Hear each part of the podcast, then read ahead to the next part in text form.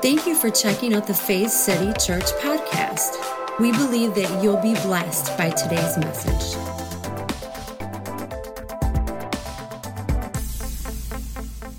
I want to go ahead and get started this morning, and I've got a question for us this morning.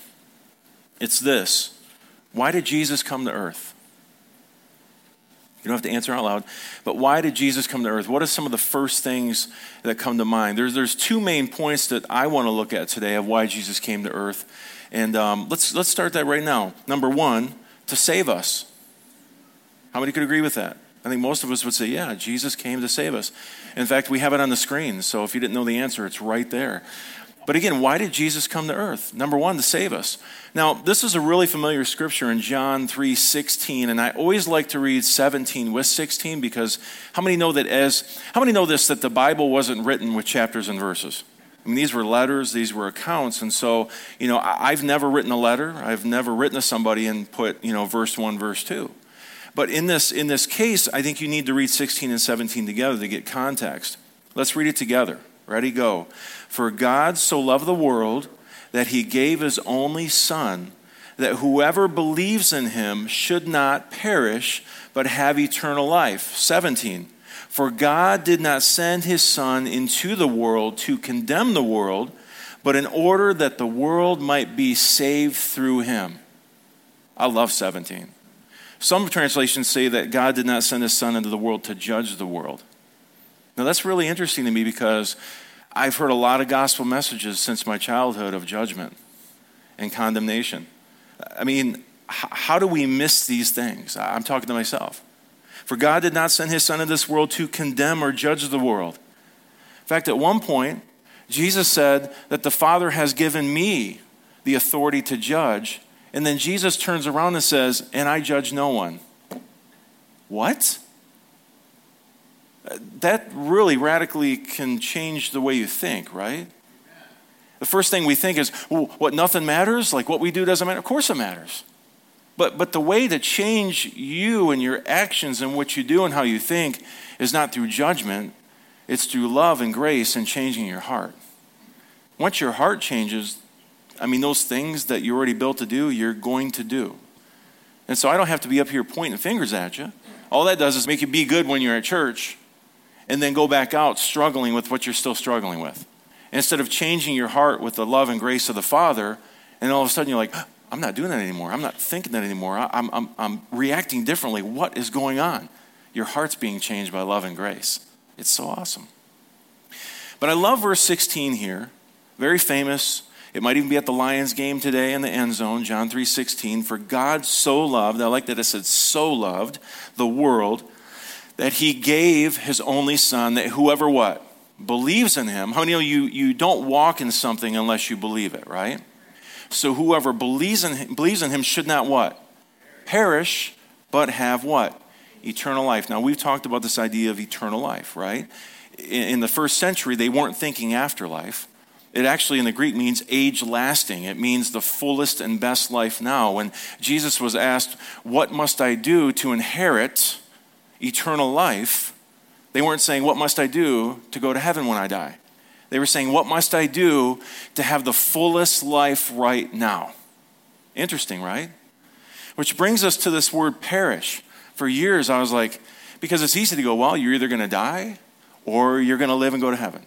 But look at this it says, whoever believes in him should not perish. This word perish in the Greek, it means to be lost. If you believe in him, you'll no longer be lost. In fact, in the definition is this word reflexively. Can you say that with me? Reflexively, which I had to look up. It means without conscious thought or automatically. So think about this. When you believe on him, you won't go back to that automatic, without conscious thought reaction to life. Because there's a way that we go. Have you ever found yourself reacting a certain way to something and you think, oh man, why am I acting like this? Because it's a habit, but it's not who you are. So he says, if you believe in me, we can say this when you believe something, you walk in it. When you believe something, you follow that belief, right? So when you follow Jesus, he's trying to change our minds. He's trying to get us to stop being lost in our minds, to stop making these unconscious thoughts and automatically going a certain way. Why? So we can live this best life now, eternal life. Isn't that awesome? And look at this. For God so loved the world that he what? Gave. You know what gave means in the Greek?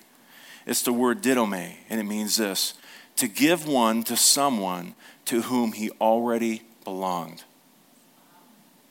To return. That's powerful.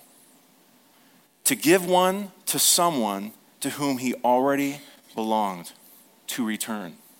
Now, I know this is messing with our heads a little, but listen, studying the Bible isn't when you read the English version of the Bible.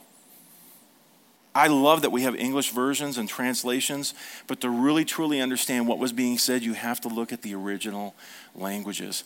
Jesus came to show us who we were children of God, made in his image and likeness, but we had forgotten who we were. That's what the creation story is all about. They forgot who they were. And what did God do? Did he run away from them? No, he ran to them.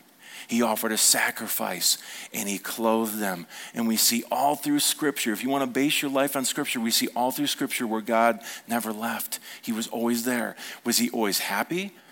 Well, I mean, no, there were some bad decisions made. You know? When my kids make bad decisions that hurt them, I'm not happy with that decision. But I always love them that's something that I had to make sure that I verbalized with my words to my children because it's so easy when you're just totally hacked off at your children to just really focus on what they did wrong and then maybe even treat them badly. Come on, am I the only one here? And it's so hard because you know they're better than that. You know that decision's hurting them. And so I've had to start, instead of projecting my anger toward them, I need to learn how to project my anger towards the decision because that's what is causing them to go off track. And so I've had to verbalize and say, this action does not change my love for you. I always, always, always love you. We want our children to fly right, fly straight. It's your love that's going to cause that. And I've learned that because of the love of the Father toward me. This is just huge. So, number one, why did Jesus come to earth? To save us. Number two, and I believe this is probably even more important because it actually will get us to focus on the salvation. Because how many know salvation or being saved is preservation, safety, health, wholeness, deliverance? It's stuff we need now, right? So, number two is this Jesus came to this earth to reveal the Father to us. Jesus said this in John, or actually, the Apostle John wrote this in his prologue to his gospel. He said this No one has ever seen God, which is a pretty, pretty big statement, wouldn't you say? I mean, John, we know that others saw God. What he's saying is they didn't see him completely, they saw glimpses. He says, No one has ever seen God but the one and only Son, who is himself God and is in closest relationship to the Father. Talking about Jesus. What has he done? He has made him known. See, Jesus came to reveal the Father to us. Amen? And so this is this is a huge concept for us today. I want to kind of talk about this this morning, this idea of God being our father. Now the word father here in the Greek is the word pater. Say pater. Here's what it means. It means origin. It means source. So, you know, maybe, I don't know, maybe you grew up in a home without a father. Maybe you never had a father figure. Maybe the father figure you had was just not a good father. And so when you see this or hear this concept of God as a father, you're like, ugh, that doesn't go well with me. Well, maybe then you can call him mother. I mean, if you look at the attributes of God all through Scripture, it shows him as both male, female. And how many know he's neither? This is how we project right, onto God so we can kind of get a sense of grasping onto Him. So, however you want to flow with that. But this word Father is huge. So, if you have an issue with Father, how about this? Origin, source. Jesus is saying, listen, this is where you came from. This is your origin. This is your source. You know what else it means in the Greek? One who has infused his own spirit into others. I mean, I know that seems a little deep, but that's huge. See, God's not out here far away somewhere. He's in you. He's connected to you. He's your source. He's your origin. He's the one who has infused his own spirit into you. It goes on to say this who actuates, or we could say causes to operate, and governs, or we could say influences or steers their minds. Now, think about this as a parent, as a father, as a mother. Don't we constantly work to steer our children, to influence them in such a way that they make better decisions, that they begin to see who they truly are and they make different choices? God does the same thing with us. It starts with Him. He's our role model for that. So think about that. He came so that you might know who you truly are. That's good. Because for years I thought He came to show me how bad I was and then he came to be, you know, I like what Jamie says, uh, some type of like, uh, you know, what's the, not pro, like Prozac for God, so that he could appease him for a minute, so he could be okay with us. Like God has to lean over on his nightstand because you know he uses glasses, right? He leans over his nightstand and he has to grab his Jesus glasses when you come into the room so he can go, okay, I'm okay with you now. I'm okay. Think about if you had two children and, and your youngest child comes in you have to get your older child to stand in front of them so you could talk to them. That's beautiful, isn't it?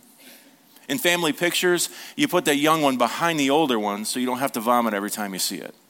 I'm just telling you, sometimes the, way that we portray God is just, it's ludicrous. It's ridiculous. I, am just telling you right now, maybe these are new concepts to you, but God loves you. He cares for you. Sure, do we do things out of line of our character which hurt us? Yep. And I'll tell you what, He's angry at that thing, but not you. If someone hurt my child, I wouldn't be mad at them. I'd be mad at the person who hurt them. Does that make sense? And so we have to see this correctly, or we won't see God correctly. He came that you might experience the abundant life of living as the apple of your Father's eye. So, this concept of Father really matters, doesn't it? So, this brings us to many important questions in life. Questions I believe that all of us have asked. How about this? Who am I? I've asked that question. Why am I here? You ever asked that question? How about this? What is life really about? I think we all have points in our life where we ask these questions questions of purpose, getting to know who we truly are. They're very important questions to ask, but I think the most important question you will ever ask is this one Who is my Father? How about this? Who is my origin? Who is my source? In the title of today's message, Who's your daddy? You can laugh, it's okay. Who's your daddy? I, want this to stick with you today. When you, when you go out and someone says, Hey, did you go to church? Yeah, what'd they talk about? Uh, who's your daddy? What? A pastor said that from the pulpit? Yeah, who's your daddy? Who's your origin? Who is your source of being? Because your answer to this question will influence every other question of life. See, if we get the father question wrong, we miss it on every other issue. And your identity ends up being confused. And so Jesus answers the most important question Who's your father? with this answer God is your father. Are you following me so far? Now, can you imagine the shock of those who heard these words in the first century? Jews who wouldn't even say the name or write the name of God, let alone call him a father. He was Yahweh, he was the great mighty one, which, of course, we know that to be true. But Jesus was introducing us to something different. I mean, are you sure, Jesus? Surely you mean he's your father, but not mine. Yet in the Sermon on the Mount, Jesus identifies God as your father and our father no less than 16 times. I think he was really trying to get this point across. Who is your origin? Who is your daddy? This was good news then, and it's good news now. The God of the universe is your daddy. In 1 John chapter 3 verse 1, this is one of the letters that the apostle John uh, wrote to the churches in Asia Minor. He says this, "What marvelous love the Father has extended to us." Just look at it. Now, how does he extend the love? How do we see it? Right here. We're called children of God. That's who you really are. But that's also why the world doesn't recognize us or take us seriously because it has no idea who he is or what he's up to. Isn't that the truth? I mean, really, that's why Paul, you know, describes those who are lost as orphans. Orphans don't know who their family is. They don't know who their daddy is, right? But so, so he's wanting us to walk not as orphans, but as sons and daughters, understanding who our origin is, who our daddy is. What is the name of God that Jesus wants us to glorify? Well, he tells us right here it's Father. Now, he has other names, but this is the name he wants us to use when we talk to him, when we think about him, when we approach him. See, my purpose today is to draw your attention to God and more importantly, to God as your Father. This is the name that Jesus gave us, and it's the name we esteem above all other names because Jesus told us to. So we need to see God as Jesus did, as a Father. Now, I know some of us are like, but Pastor, there's so many different names. I mean, you're talking about the Ancient of Days. You're talking about the Most High God. You're talking about the Creator of the universe. I am. And He is all those things and more. Amen? I mean, I believe that God, in, in my small span on this earth, in my small amount of time and relationship with the Father, truly beginning to understand, I would say that He is magnificent beyond words. I would say that He's beautiful beyond compare. That, that's how I see Him. That's why I follow Him. That's why I choose to go the way of the kingdom. That's why I even stand up here on Sunday mornings. That's why I study during the week. I want you to grasp this and embrace this as well. But above all titles and all names, He is your Father and He is your source. Think about this He is your, or He is the one who has infused His own Spirit into you. He is the one who causes you to operate and function. He's the one in whom you live, move, and have your being. He's the one who influences our heart. But see, He's not going to force that on you. You have to be open to receive that. If we aren't aware, guess what? We won't walk in the fullness of this reality. Now, if you look through the four Gospels Matthew, Mark, Luke, and John Jesus mentions the kingdom about 106 times, and he mentions God, the Father, or as Father, about 175 times. So to me, this is a big deal to Jesus, both the Father and the kingdom. See, Father was the lens through which Jesus made sense of everything. For instance, when discussing the kingdom in Matthew 26, 29, he described it as my Father's kingdom. Are you picking up on this? I don't want to bore you this morning. I just want you to see how much Jesus wants us to shift our mindset to seeing God as our source, as our origin, as our Father. In fact, in the Gospel of John, Jesus said this Righteous Father, though the world does not know you, I know you, and they know that you have sent me. I have made you known to them, and look at this, and will continue to make you known. Wow. Look at the person next to you and say, Who's your daddy? A.W. Tozer once said this. He says, What comes into our minds when we think about God, listen to this, is the most important thing about us. Because you can only truly, truly know who you are when you know whose you are. Does that make sense? Your picture of God is the single greatest influence on your life. I love this. Define God and you define yourself. Now, for some of us, we struggle with that, right? We look in the mirror, we, uh, you know, we look back at the past, we look at how we make wrong decisions, we, how we look at something like this, we respond to something like that. And so for us, we're like, how can you say that defining God is defining myself? Because when you truly understand who God is, you begin to come in line with who you truly are. This isn't, this isn't a try harder program. I'm telling you right now, we need to get rid of this idea that when we come to church and, and we say the prayer and we decide to follow Jesus, that now we need to make a list of everything bad about us and try to change that with our own effort. It just doesn't work. Listen, I, I faked it for years. You know, I mean, I, I, get it when you walk into a church and, and you ask someone how they're doing, they say blessed and highly favored, but I wonder how many people really believe that or if they just say it because I guess that's what we say. Wouldn't you be surprised if, if you ask someone how they're doing, and they're like, my life sucks right now? What? I, no, no, just tell me the blessed and highly favored thing, because I, I didn't really want to get into your life. I was just asking a question. I mean, how many of you there, right? You ever ask someone, hey, how you doing? And then blah, and you're like, wow, why did I say that? But maybe, just maybe, we should have more of a heart for people so when we say that, we really mean it. Like, what's going on in your life? And they feel that they can be transparent and honest and say, there's some stuff that's just not going real well in my life right now. Do you have a few minutes? Can we grab a coffee? Because I got to get this off my chest. I'm sick of pretending. I'm sick of faking it until I make it because as long as you fake it, you won't make it, just so you know. I'm tired of coming in the service and just pretending like everything's okay. Now, for some of us, maybe it's an awesome season. That's great. I'm glad to hear that. But for some, it isn't. And so maybe for some of us who it's a great season, we can encourage those for whom it's not. I mean, we, we have people in this congregation going through cancer right now. We have people in this congregation in the hospital who just three months ago could walk and move and they can't right now. It just, it's like things can happen so quickly and we can take it for granted. But, but what I'm saying is, can we be open? Can our heart be open to people? Or is it just too much work and effort? Because we have our plate so full, we can't think of trying to help someone else. And I'm talking to myself.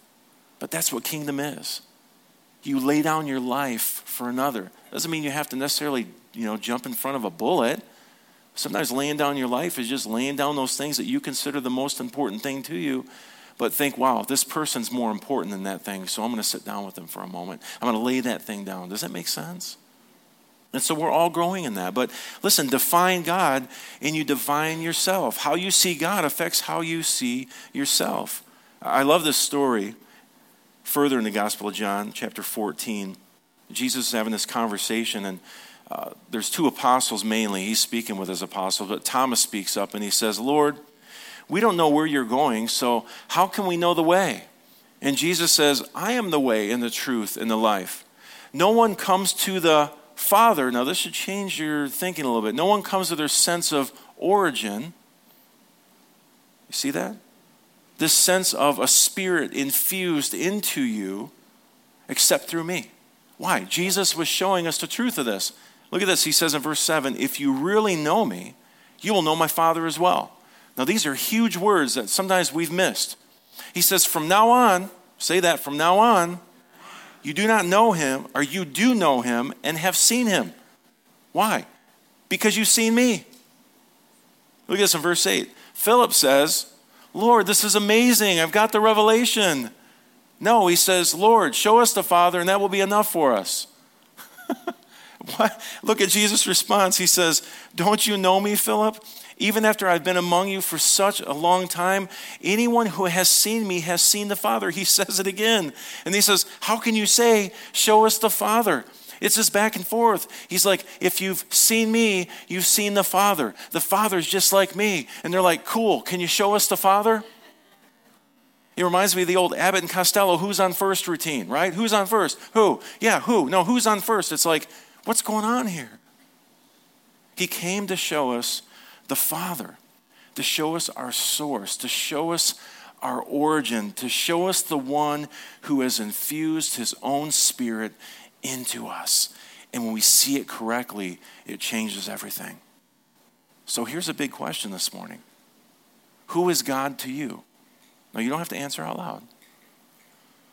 But, just think about it for a minute. Who is God to you? Now, maybe some of us think that God is a bookkeeper who is recording all our sins. Perhaps someone told you, you heard before this story, that uh, when you get to heaven, they're going to play this video of your life and all your secret sins will be exposed. Is anyone, I've heard this story before. I'm like, oh crap. Is it VHS or Blu ray? Or maybe he has a streaming service now, like it's Godflix. He has all your crap on Godflix, so he can just press a button, right? In full HD. I wish it was like 420p, right? And with VHS and all that. But, but the thing is that that's not how God is, right? How, how do we know this? Because Jesus is not like that. Jesus never shamed sinners. Look through all the gospel account. Maybe, maybe they forgot to write that one story, but Jesus never shames sinners. He loves them. He has dinner with them. You know what he does? He introduces them to the Father. He says, I know you've been acting crazy. The first thing I'm going to do is forgive you. Do you know Jesus was forgiving people left and right before a cross? Your sins are forgiven you. Now rise and be healed. Your sins are forgiven you. And it was really irritating the religious establishment. Like, whoa, whoa, they didn't listen. Their sins can't be forgiven. They got to come to the temple and they need to pay and they need to buy an animal because we need more money in the kitty because I need a new mansion on the hill. Okay, it was pretty corrupt then, unlike now. But his whole point was no, I forgive you. Why? Because that's what love does. In fact, you can only truly walk in the, the person you are when you know you're forgiven. Because when, when you think that you have unforgiveness between you and your source or origin, when you think you don't, you're not good enough and you're not worthy, you don't measure up, guess what? You want nothing to do with that God because you feel shame every time you think of even approaching Him.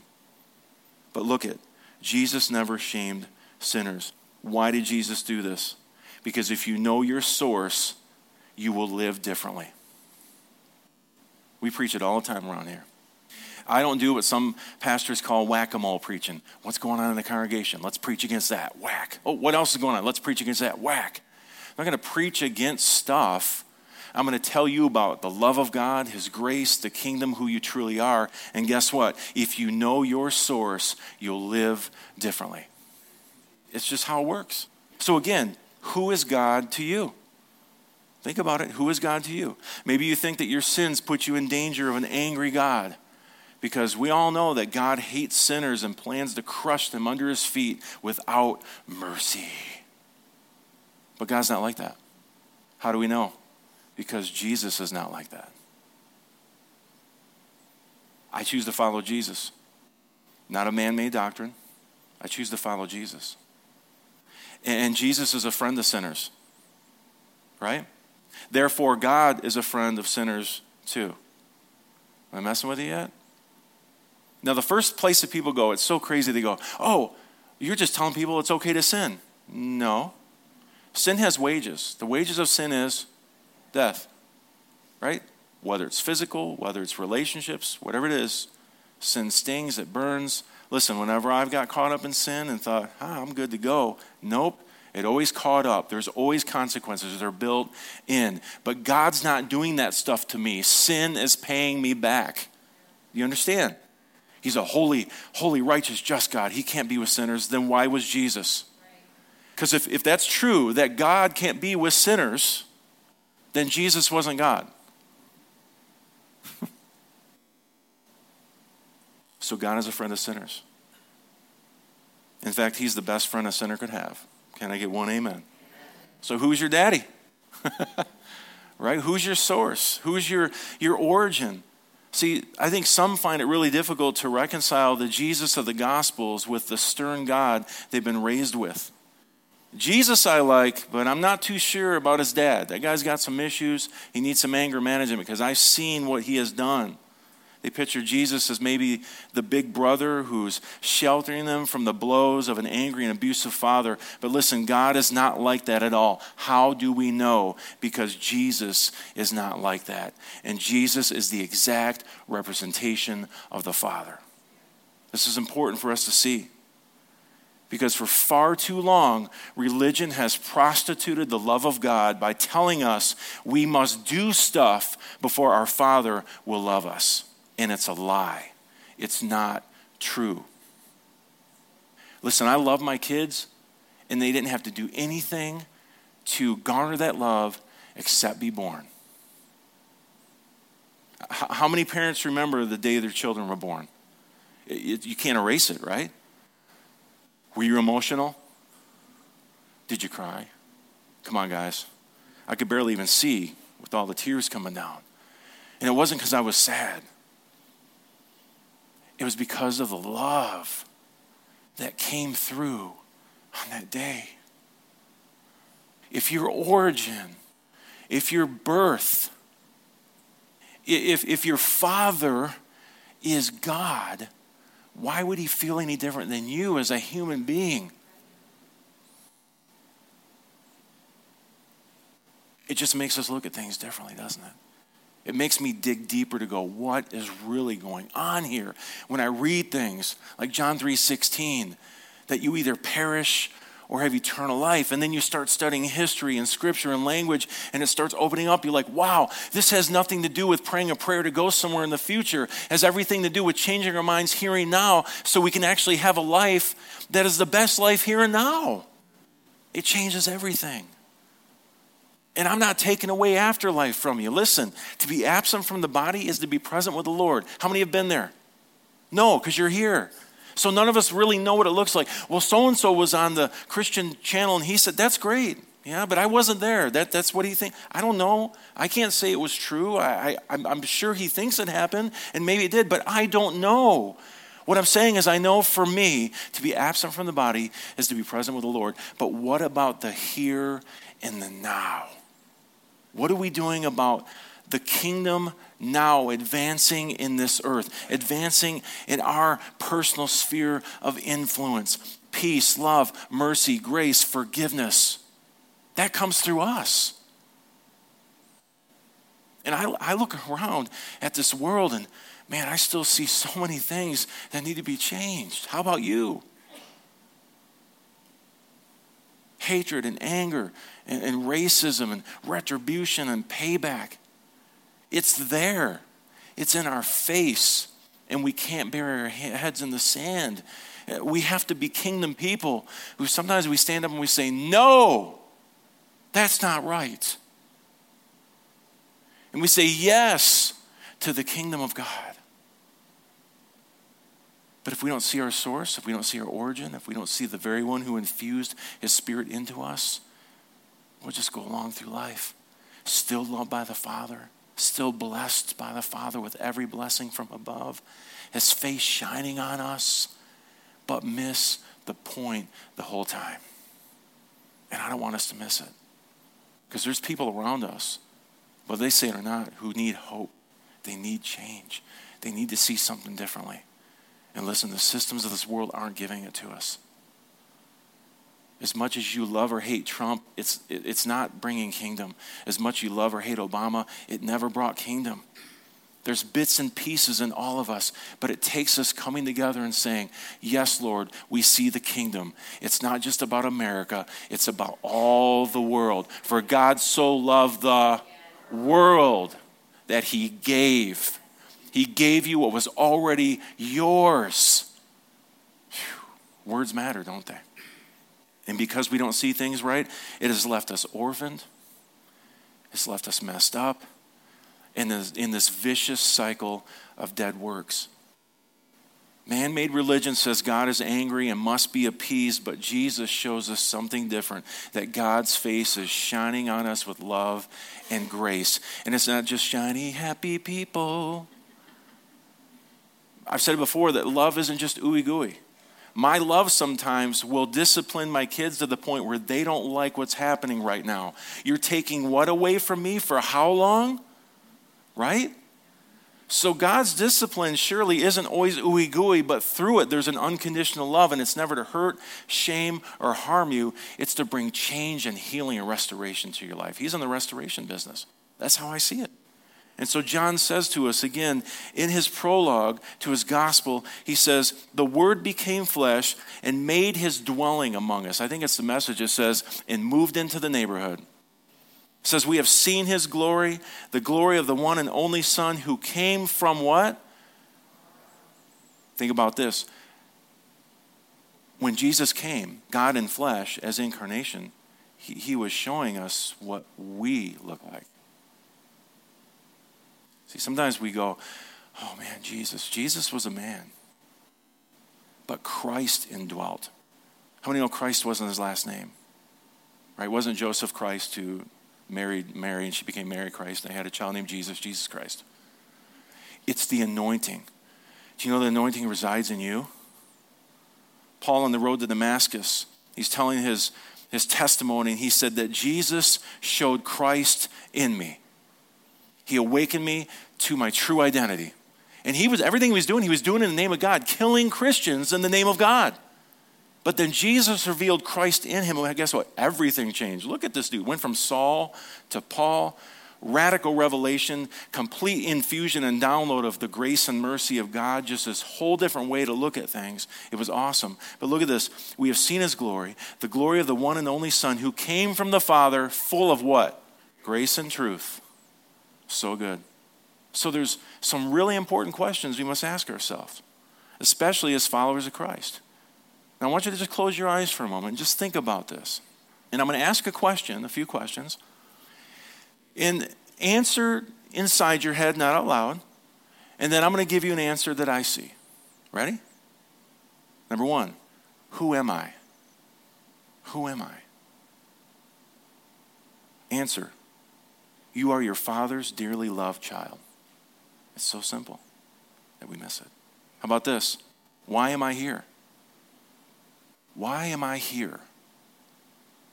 Because your father loved you into existence. In fact, you are his dream come true. That's how he sees you. How about this?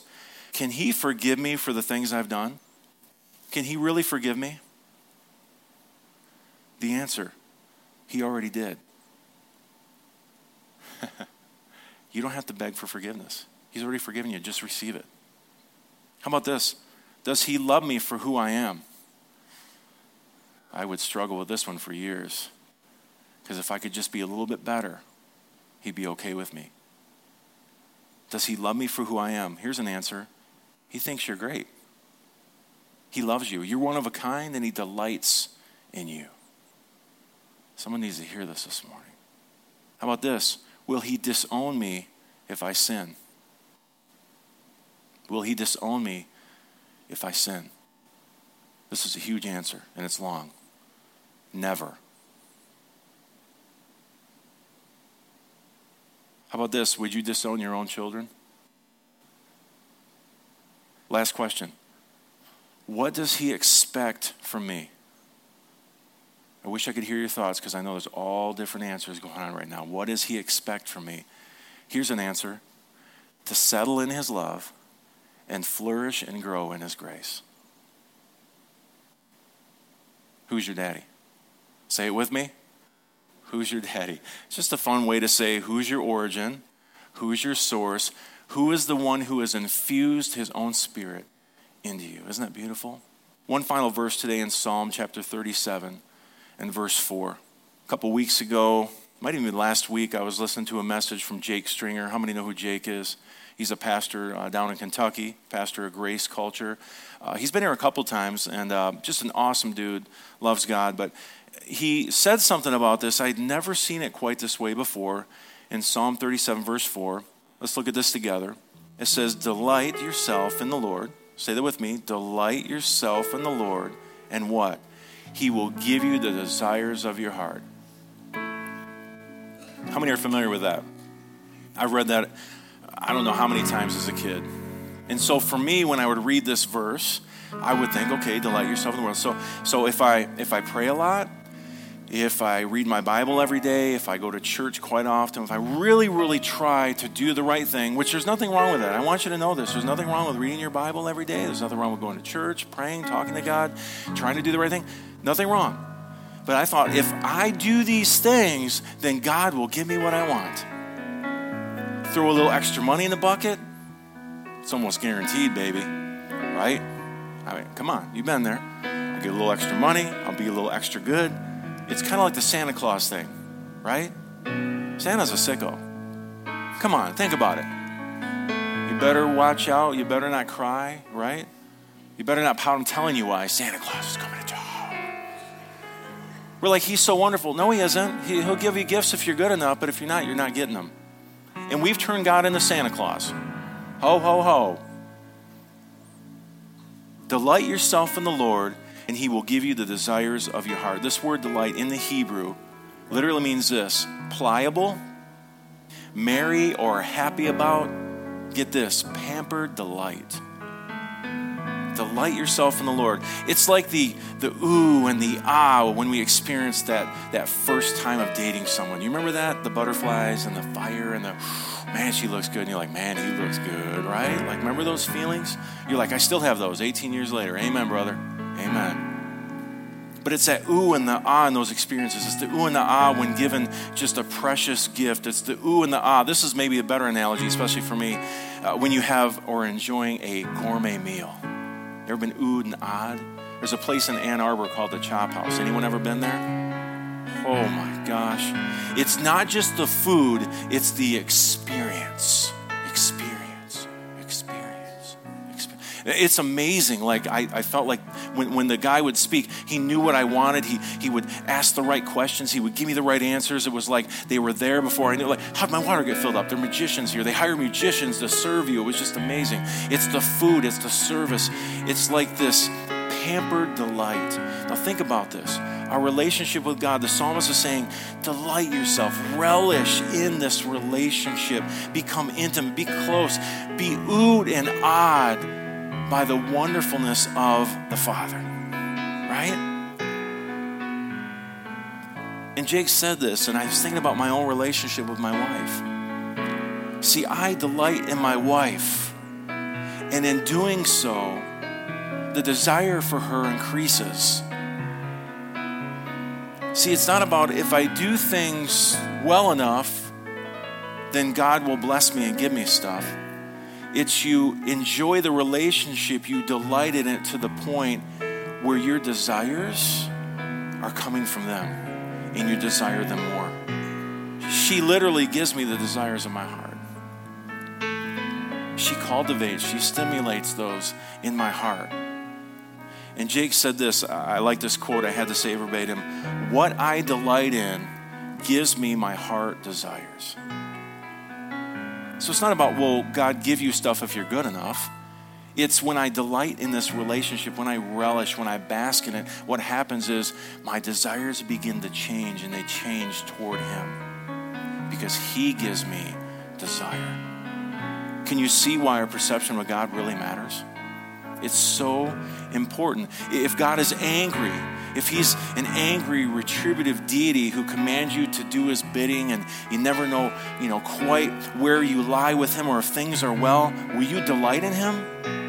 Probably not. Maybe run away from him or maybe just do what you need to do to keep him from getting angry or maybe to give you a little bit of blessing.